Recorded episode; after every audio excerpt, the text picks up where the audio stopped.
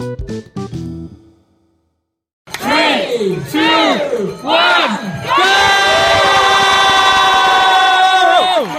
ketemu lagi di channel podcast kita Relay Recehan Lari Y bersama gua Angga dan Nizar dan Nah, kali ini ada hal yang menarik nih yang pengen kita bahas. Kita pengen sharing juga ke teman-teman yang dengerin. Kemarin faktanya diumumin bahwa Boston Marathon itu akan merubah formatnya menjadi virtual racing. Nah, buat teman-teman yang belum tahu Boston Marathon apa, jadi Boston Marathon itu adalah the world oldest marathon event. Jadi event paling tua yang pernah diadakan untuk event marathon dan juga dikenal sebagai event marathon terbaik di dunia. Nah, di tahun 2020 ini, ini adalah penyelenggaraan ke-124 sejak diadakan dari tahun 1897. Boston Marathon ini juga adalah final destination buat road runners dikarenakan tingkat kesulitan kualifikasi yang dimilikinya. Ini ya buat yang berusia di bawah 34 tahun, itu aja diwajibkan memiliki catatan waktu di bawah 3 jam buat prianya. Dan buat perempuannya, wanitanya di bawah 3 jam 30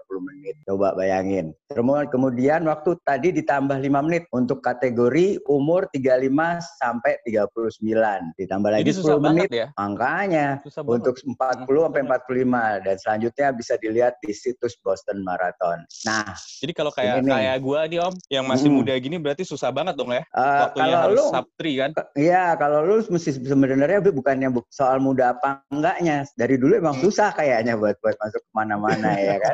enggak, butuh pembuktian kayaknya enggak.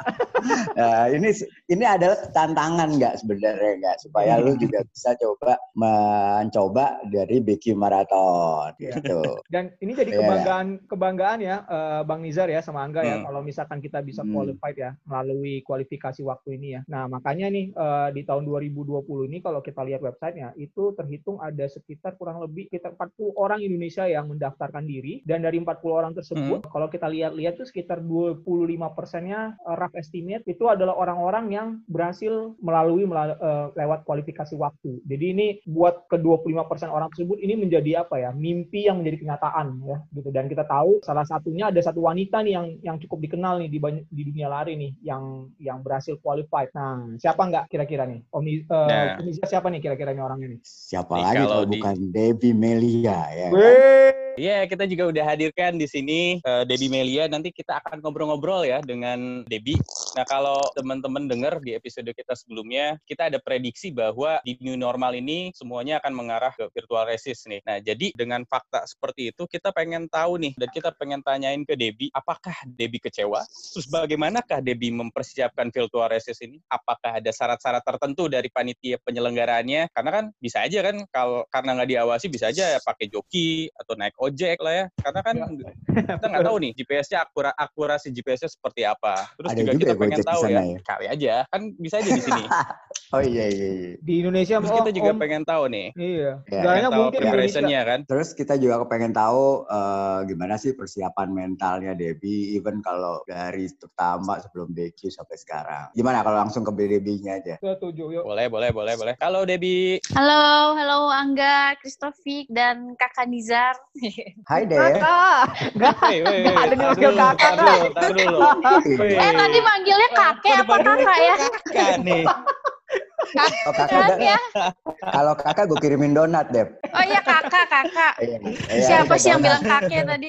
Iya, heran. Dep, mau nanya dikit sebelum Yuk. masuk ke Boston segala macam. Itu kan kalau gue ngeliat apa namanya Debbie itu dari persiapan dari dulu itu tuh kayaknya tau-tau ada Debbie, tau-tau kenceng, tau-tau juara terus. Itu gimana sih, Dep? Kecilnya emang yeah. emang suka lari Rising atau star gimana? ya. Uh-uh. Rising, Rising star. star di dunia lari tiba-tiba muncul oh, dari, juara gitu. Dari Gimana kecil udah di udah dari, di gunung. Oh, terus oh gitu. Uh, Pilihan Jornet. Tahun 2016 iya, turun gunung. Terus ya udah ah. menang gitu aja. Cie. Enggak lah.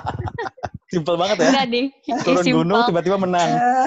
iya gitu. Enggak sih aku sebenarnya lagi kecil kan asma. Terus udah gitu uh, lagi kecil tuh masih musimnya badminton. Jadi ya udah mm -hmm. uh, lagi SD gitu bulu tangkis sih dimasukin ke klub bulu tangkis. Tapi ya gitu kan berhubung asma, hari mm. ini latihan, besok bengek. Hari ini latihan, mm. besok bengek. Kadang-kadang di tengah-tengah main aduh bengek ya udah udahan. Mm. Ya pokoknya asal-asal olahraga aja gitu. Terus mulai SMA tuh karena bengek gitu tengah-tengah lari pulang, tengah-tengah olahraga pulang malu kan. Terus sampai akhirnya jadi gendut banget, gendut banget karena nggak pernah olahraga. Terus hmm. uh, si mama waktu itu bilang, ya kamu kalau udah lewat umur 20, asmanya nggak berhenti juga, ntar makin parah. Hmm. Ya terserah kamu sih yang ngejalanin hidup kan kamu. Kalau kamu mau terus-terusan bergantung sama itu kan yang alupen itu, yang inhaler itu, yang buat yeah. asma itu, ya terserah yeah. si mama bilang gitu. Hmm. Terus pikir-pikir, waduh iya juga ya. Terus ya udah olahraganya ngapain ya? Ya udah kata hmm. mama kalau nggak berenang lari, cuman pikir hmm. kalau berenang kan ribet kan hmm. dulu kolam renang nggak sebanyak sekarang kan yeah. jadi dulu tuh kolam renang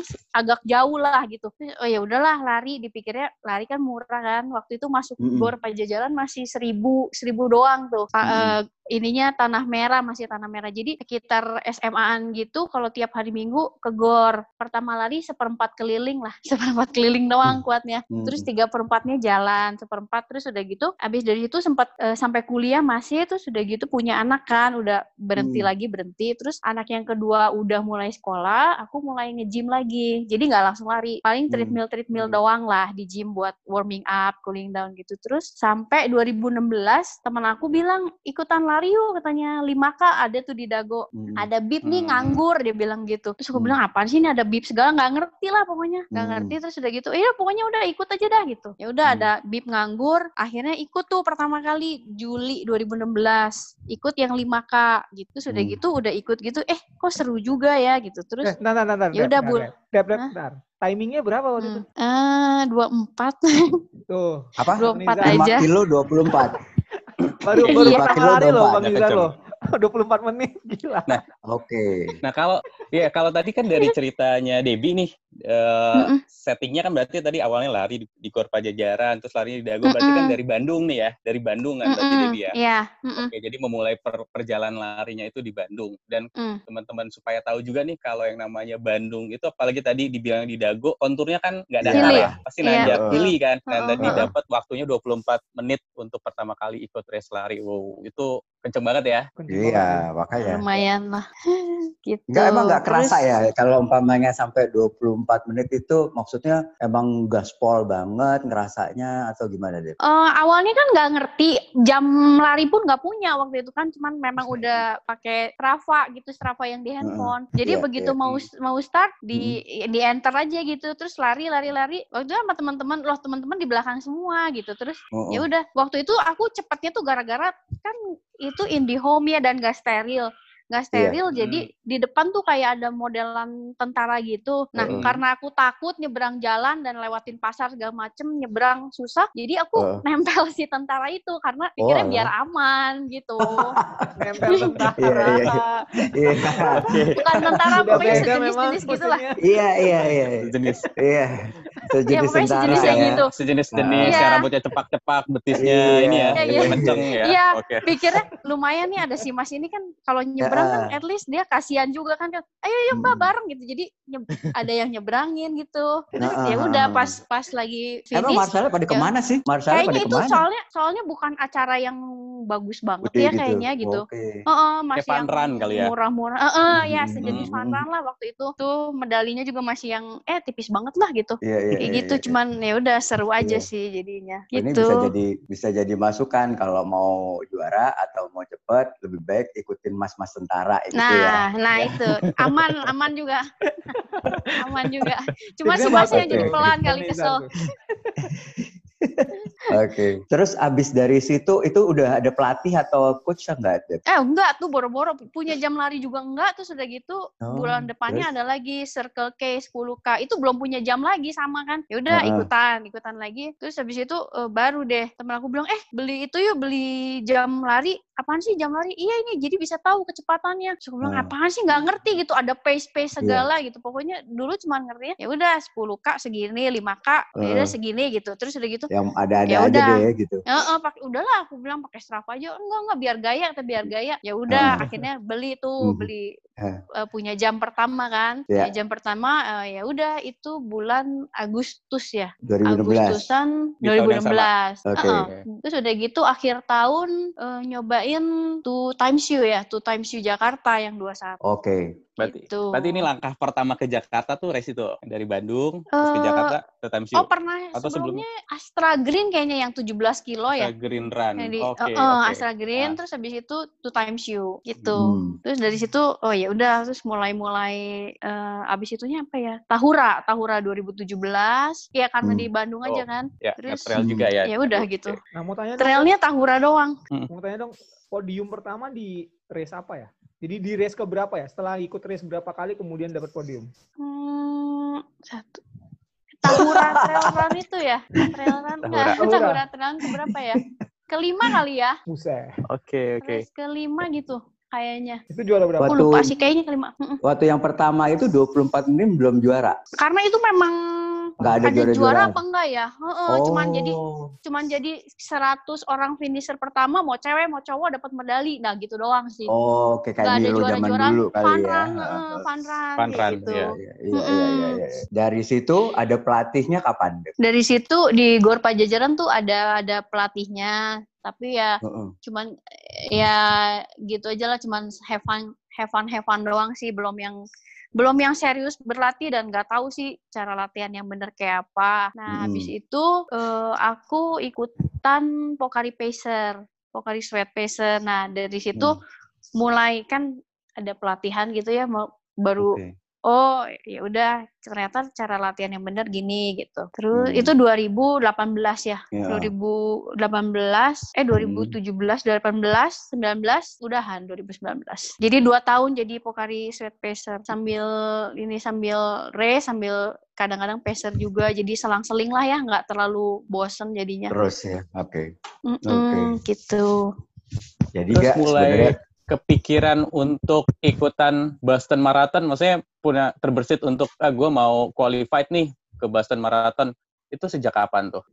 Nah, Awalnya Dep, sih karena- sebentar, se- sebelum Debbie Hmm. jawab nih, satu bi- biar nanti sekalian Debbie jawab. Dan waktu Debbie kepikiran itu, waktu itu FM-nya Debbie udah berapa waktunya? Jadi perjalanan ya. waktu FM Debbie gitu. oh ya FM Jadi pertamanya gini. apa? Waktunya berapa? Ah. Ya. Waktu itu 2017 ikut Pokari Sweat Bandung ah, yang HM. HM itu ternyata nggak disangka menang podium 3 tuh sejam 48 lah. Nah, Gak dari disangka situ ya.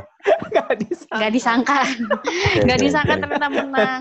Terus Iya, eh, iya. iya. habis nggak ngerti kan Iya, itu nggak iya. pakai energi gel, nggak per, nggak pernah bawa energi gel nggak nggak ngerti lah itu lari-lari aja gitu kan nah habis Hmm. itu tadinya eh, daftar MBM sebulan ya sebelum dari situ kan 21 lagi nah Hmm. terus teman aku bilang udahlah Ci udah co- kita cobain FM aja kan kemarin udah kata Pokari 21 Hmm. ngapain katanya nge-push lagi ya udah eh, FM aja terus akhirnya dicariin bib tuh sama dia dicariin bib terus udah gitu gile FM ya udah FM asal-asalan gitu kan ya udah Ah. akhirnya Hmm. waktu itu nggak bawa handphone nggak bawa apa pokoknya serem lah FM pertama jadi berhenti berhenti temen karena temen aku keram gitu waktu Ah, itu ah. berapa Hmm. empat jam 4 jam 23 ya FM pertama. Terus? Kram, temen kram, masih 4 jam 23 ya. Oke, terus? Ah, iya.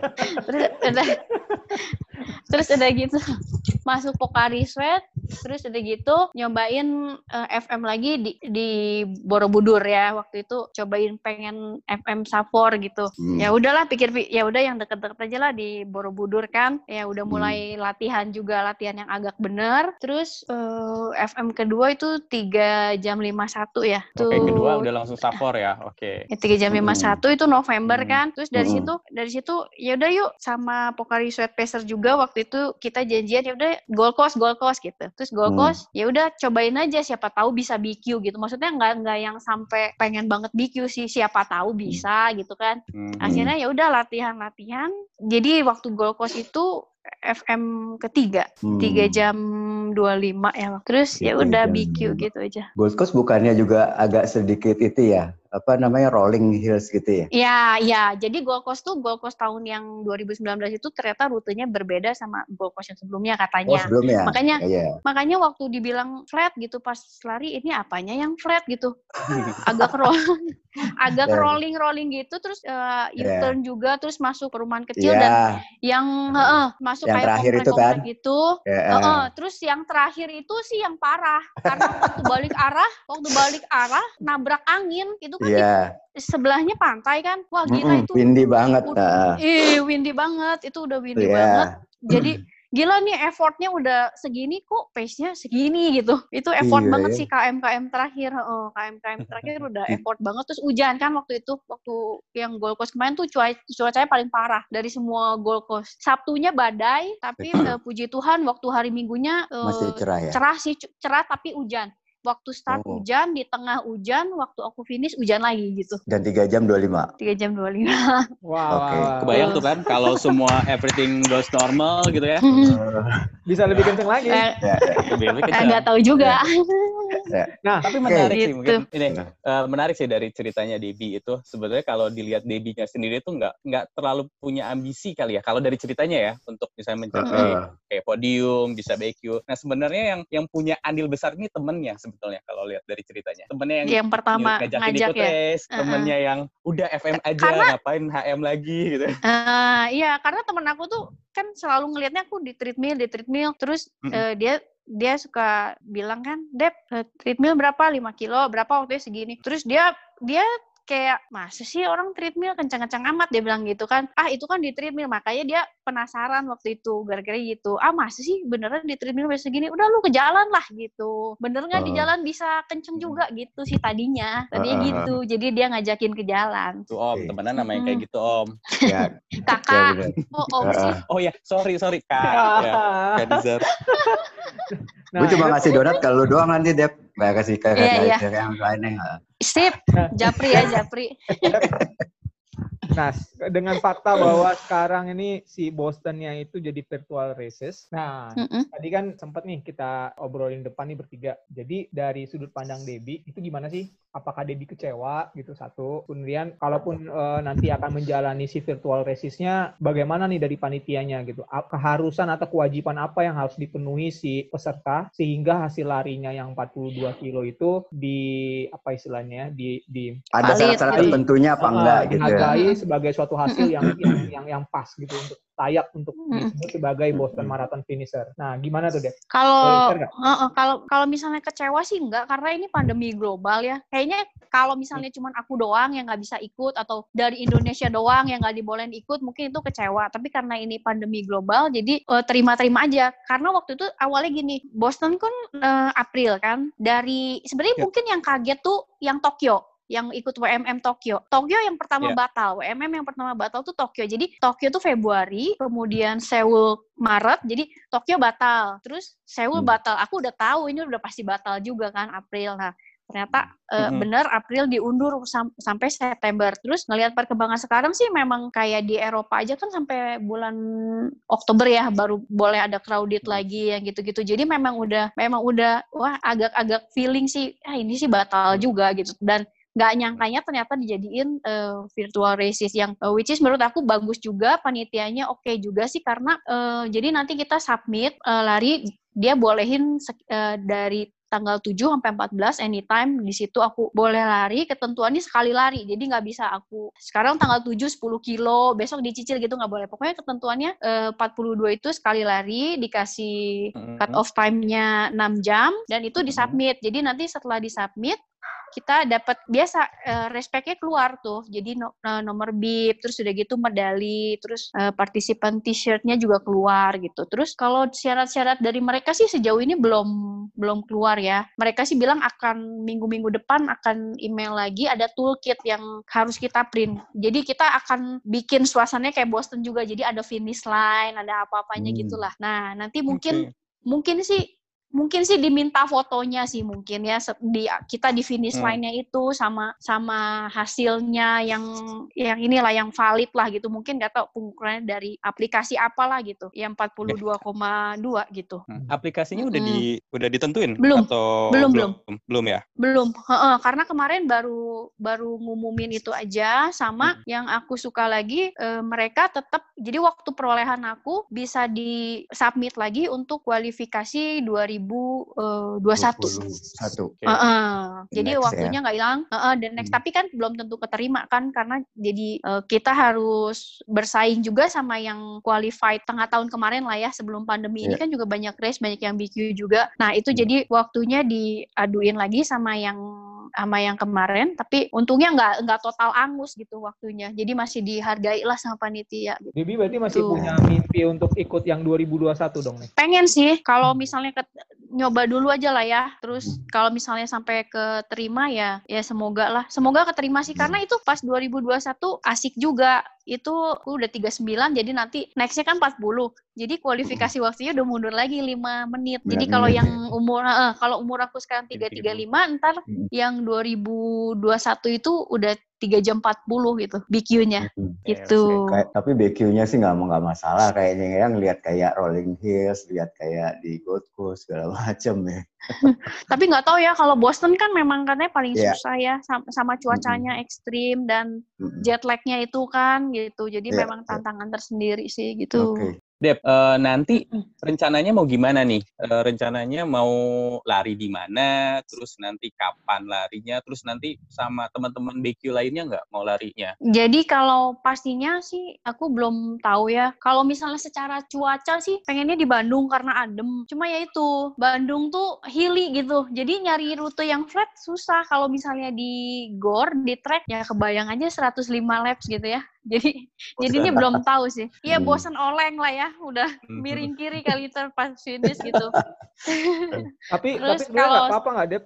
Karena kalau misalkan Boston sendiri katanya hilly ya, jadi biar lebih berasa Bostonnya. Iya gitu ya. Mungkin sih ya udah kayaknya di ini aja sih di KBP aja kayak memang aku tiap Sabtu kan long run di daerah KBP kan memang hilly juga dan memang hmm. kan nggak usah nggak usah ngepush ngepush juga gitu ya, nggak usah cari PB hmm. juga kalau menurut aku gitu soalnya mereka juga ngasih cut off time 6 jam dan mm-hmm. waktunya kan nggak bisa disubmit buat apa-apa juga itu karena kayak kita lari sendiri aja gitu kan kalau misalnya mau didaftarin buat apa juga nggak akan valid. Yeah. Jadi kalau untuk pelaksanaan teknisnya sih belum tahu sih kalau nggak Bandung ya Jakarta tapi kalau misalnya secara cuaca sih kayaknya milih di Bandung ya itu hmm. kalau Jakarta kalau CFD-an aduh ya. jam jam Aduh. 7 aja udah ngep gitu kayak males sih udah yeah. udah males gitu larinya. Terus gak dari apa namanya tadi yang lu tanya gak buat mm -hmm. persiapan dengan teman-teman yang lain gitu ya? Mm -hmm. Ada janjian gak tuh sama yang lain? Kalau kalau janjian sih belum karena kita juga masih ngeliat ya kebijakan ke depan pemerintahnya mau kayak gimana gitu kan takutnya belum boleh rame-rame atau gimana gitu kan. Yang pasti mungkin Kristovic aku paksa peserin lah. Kan dia coachnya. Jadi kan oh, harus gitu. beres ya. Oh. iya. Oh ternyata ya Chris? di balik oh. kesuksesan ada orang Debbie. lo kok nggak tahu sih. Ini kan ceritanya pura-pura nggak tahu. Oh pura-pura nggak tahu. Ini sogok berapa nanti... sampai nggak tahu? Ini juga pura-pura kaget dong. oh gitu ya gue coachnya ya?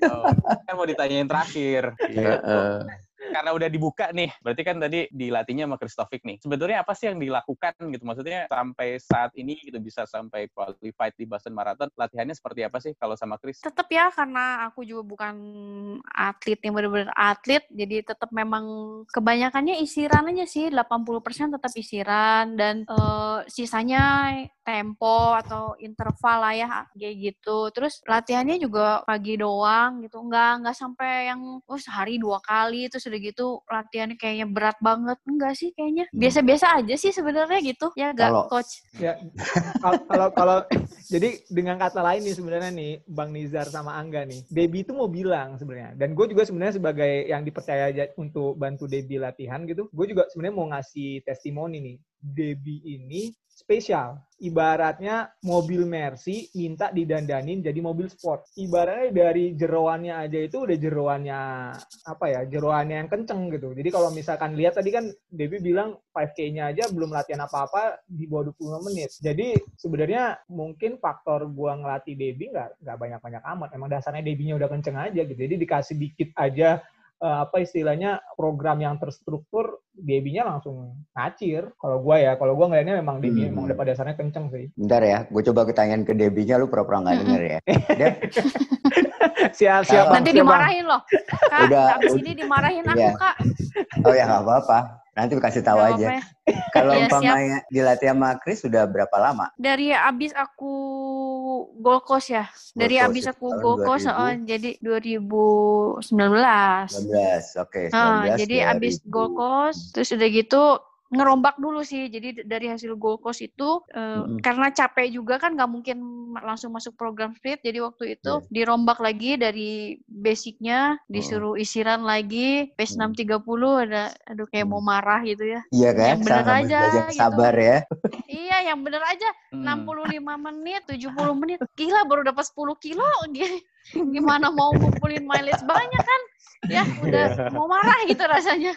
Terus dari situ Iya terus dari situ ya udah cuman isiran-isiran doang tapi ternyata bisa PB juga waktu dari Gold Coast tuh. Oh Bali HM Bali uh. aku bisa 21 itu PB juga. Terus dari situ Bormar uh. 10 kilo PB terus dari gitu race selanjutnya yang sama Kristovic tuh Tahura ya. Tahura Trail juga waktunya naik sama Super Bowl waktu itu 30k duo tapi itu cuma belajar negatif split aja sih waktu itu tuh Jadi Mm-mm. memang performanya tambah solid ya semenjak dipegang sama coach kalau, itu ya, coach-coach Utahe itu. Uh, ya, kalau aku bilang enggak, ntar aku dimarahin nggak kakak?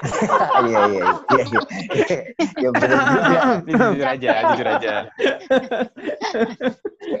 kalau nah, performance uh. sih nggak tahu ya. Kalau misalnya kayak sekarang-sekarang kan nggak ada race, jadi jadi eh, nggak bisa buktiin. Tapi kalau misalnya dari hasil yang di kalau Kristofi kan science banget tuh, jadi hasil latihan tuh dibikin grafik yang gitu-gitu sih. Data, kelihatannya ya. sih, nah, betul. kelihatannya sih uh, maju sih, ya gak coach? maju sih. Ada kasasinya tuh yang gak enak banget dengerin. ya kan nanti abis ini dimarahin lagi kalau ngomong enggak ya. eh ya udah terima kasih Devi. nanti mogok lagi nggak mau coachingin lagi kan? Gitu. Jadi kalau gue emang... nih, uh, kalau gue ngeliatnya nih gak, sorry sebelum masuk hmm. ke kesimpulannya si Becky apa namanya Boston segala macem, gue tuh dari dulu ngeliat personilnya orang lari itu ada yang biasa, ya kan? Ada yang talented, ada yang biasa tapi mau belajar di coachin, jadi bagus banget. Ada yang talented di coachin, nah ini yang bahaya. Jadi lebih hmm. bagus banget. Ini yang kejadiannya ada di Debbie dia dicampur dari talented dicampur sama science coachnya juga gitu itu udah kalau senjata di uh, komik silat udah yang pamungkas nih bahaya ya kan Bang Nizar, Bang Nizar. Ya. Kayaknya ini jadi topik menarik tuh nanti untuk kita bahas ntar. Gue sih, iya sih. Benar, benar, benar. Ya, benar iya, iya, benar. Ya, Dan benar, benar. satu lagi, satu lagi, Debbie ada orangnya ya kita ngomongin kayak nggak ada yeah. orangnya aja. Ya. Debbie ini aku dengerin. Iya, Debbie ini masih apa aja berarti nggak tadi? Dari 5 kilo, 10, hmm? 21, 42, hmm? asik-asik aja. Ikut aja terus gitu, kayak nggak ada masalah gitu kan.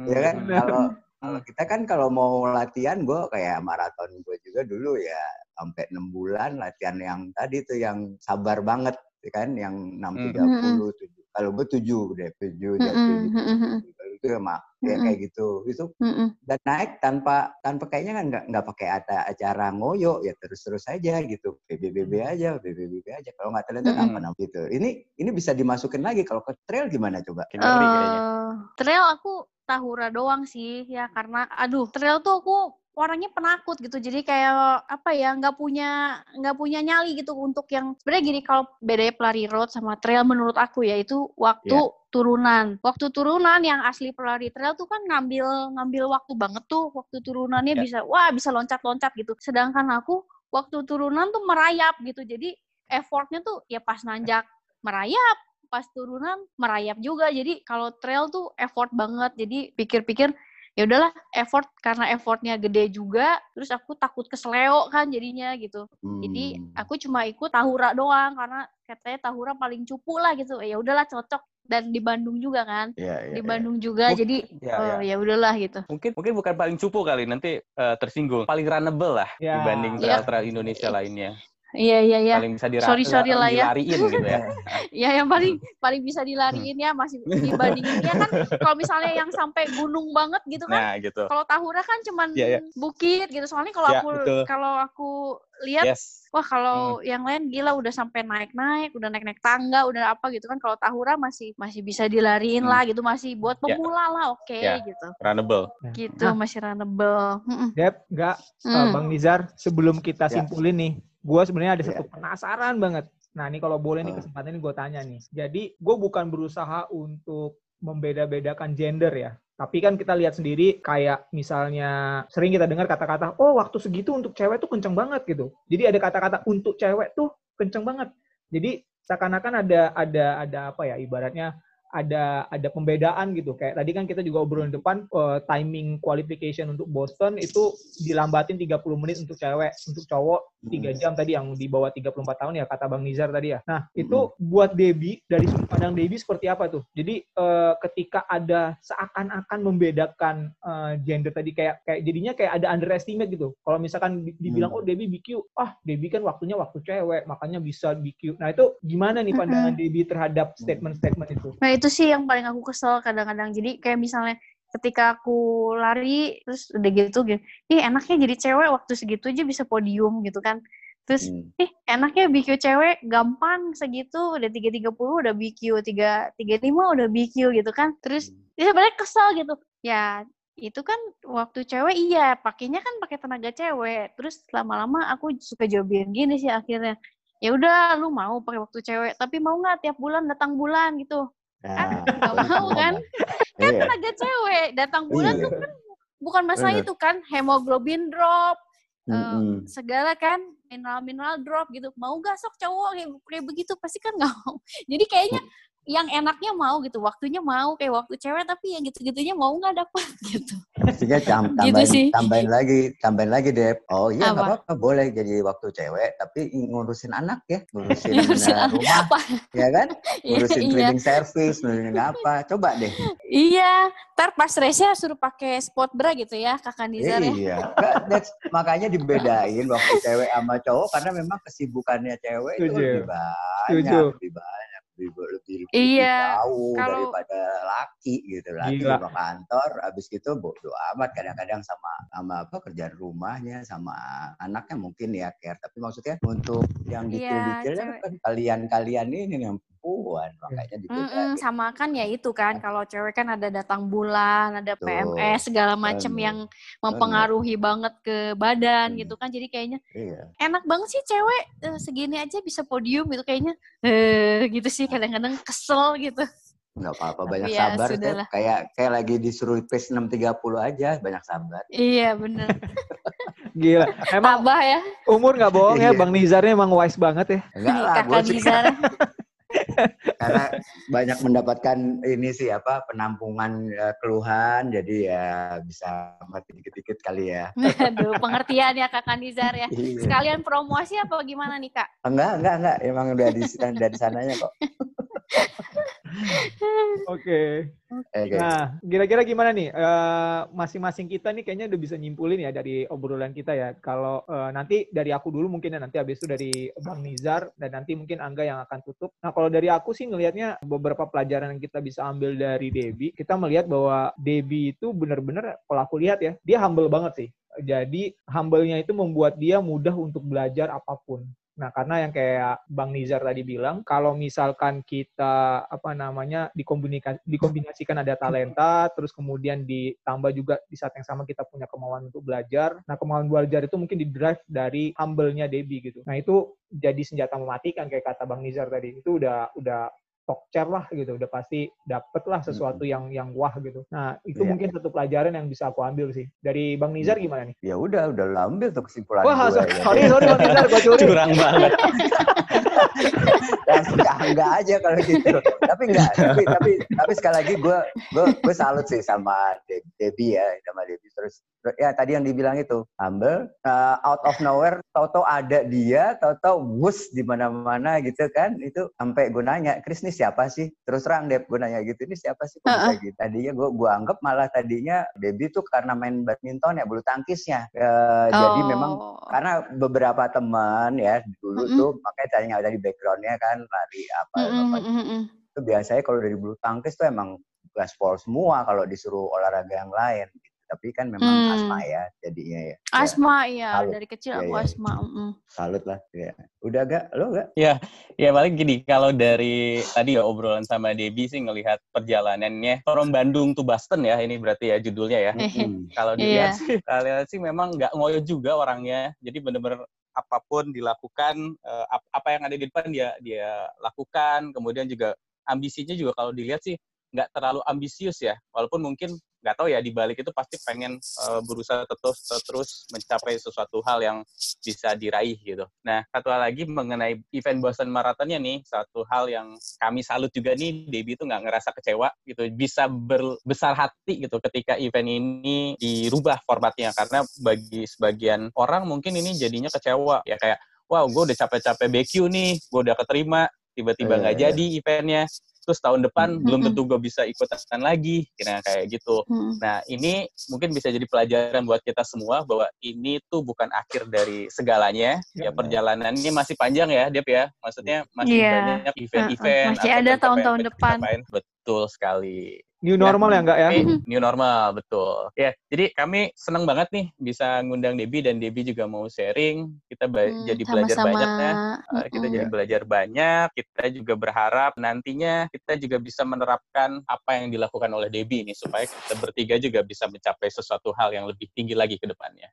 Amin. Amin. Amin, amin, amin. Ya. Thank you banyak ya, Deb. Yuk, sama-sama.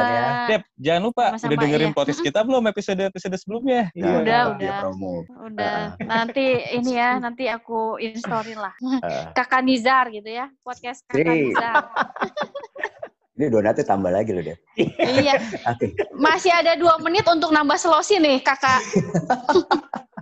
Oke, okay, satu lagi buat uh, yang dengar juga, kita juga kepengen dapat masukan nih, kritik, ataupun pendapat atau juga kira-kira tema apa sih yang nanti buat the next apa namanya podcast silakan di uh, kita udah punya IG-nya ya, ya hmm. kita punya IG-nya uh, di apa namanya Chris Relay Instagram podcast. kita Relay Podcast iya Relay Podcast nah, bisa di hmm. DM di situ juga oke okay. oke okay. okay, demikianlah obrolan kita dengan Debbie Melia salah satu BQ asal Indonesia dan jangan pernah bosan untuk nungguin episode-episode kita berikutnya tentunya dengan dengan topik yang menarik juga dan juga dengan narasumber yang lainnya. Oke, okay, jangan jangan juga lupa masukan yang tadi saya sebutkan juga. Saya tunggu. Thank you. Yuk, bye. Bye.